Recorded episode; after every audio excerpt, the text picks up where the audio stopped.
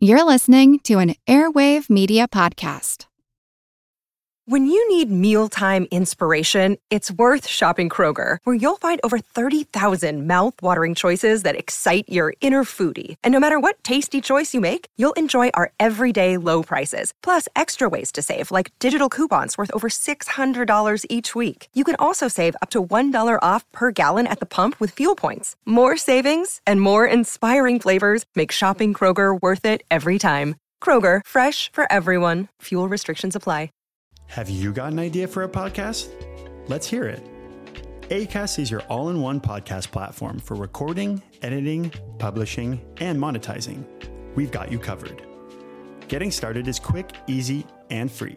Head to acast.com to join today. You know the amusement park ride where you stand on the rim of a giant cage and get spun around really fast? Well, that's called centripetal acceleration.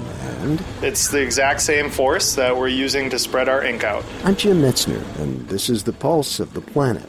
We're in a lab at the University of Oregon with Chris Knudsen, a PhD researcher in chemistry. So we're standing next to a spin coater. It's effectively a drill with a vacuum running through it so that you can hold a flat piece of silicon or glass to the drill such that it doesn't fly off when you start it spinning.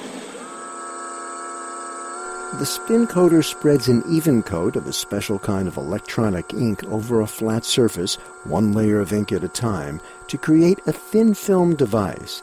They're used in computer chips, monitors, and all manner of electronics. So the kinds of atoms in a layer of these thin film devices play a large role in what kinds of properties, especially electronic properties, the materials will have.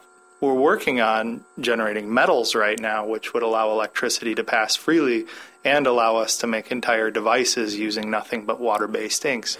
Typically, semiconductors and other thin film devices are made in a vacuum, which is costly and, in a way, like creating the conditions of deep space here on Earth. We're wondering why we don't approach this problem more like we live on the surface of the Earth. On the surface of Earth, there's quite a bit of water.